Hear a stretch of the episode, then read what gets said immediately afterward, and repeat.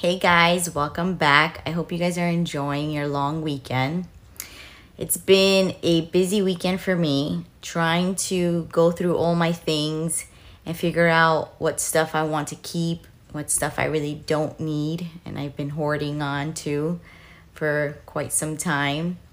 And it's it really amazes me how much stuff sometimes we can pull out of our own homes that we're really not using, but that we have some sort of emotional connection to. And I think it's just mainly because of how hard we work for the things that we get to buy. You know, it can be jewelry, clothes, decor, you know, just random knickknacks, things that were given to us that we might not use, but they have sentimental value. And then you have a yard sale that you know, gets all bulked in with other things and goes for half the price, if not more, of what you paid for it. And it's not so much, you know, the price of it all, but I think it's the effort that went into everything that you purchased with your own money and your own sweat and tears. Um, but you're hoping it goes to a good home and it's for the right reasons. And that's why we do it, right? We keep it going and if we're not using it, why not let someone else use it?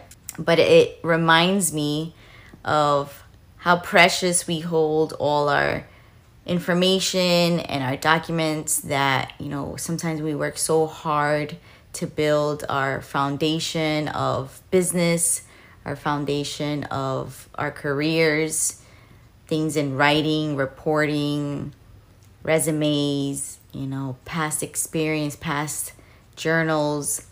And so those things are so important to us. And if we were to all lose it at once and you can no longer get into your pictures that you hold so dear, or you can no longer get into things that quantified how hard you worked for it, it's such a big impact on us.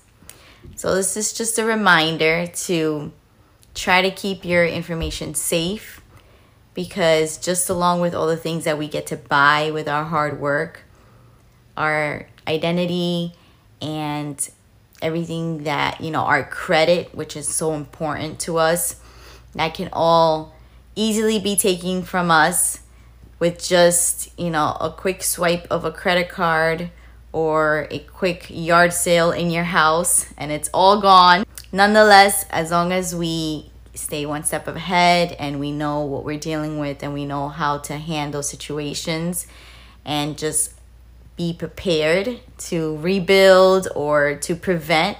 That's the goal. So stay tuned for some more security tips. I promise it won't hurt as much as a yard sale. Keep teching, guys. Peace.